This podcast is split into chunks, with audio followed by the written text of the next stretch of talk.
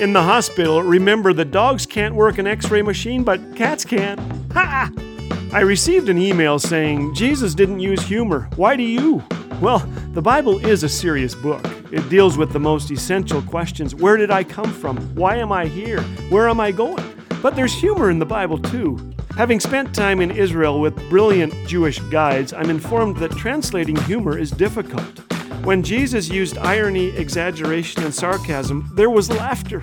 Jesus said, In this world you will have trouble, but be of good cheer. I have overcome the world. That is our reason to rejoice, even to laugh, which I did when I received this email.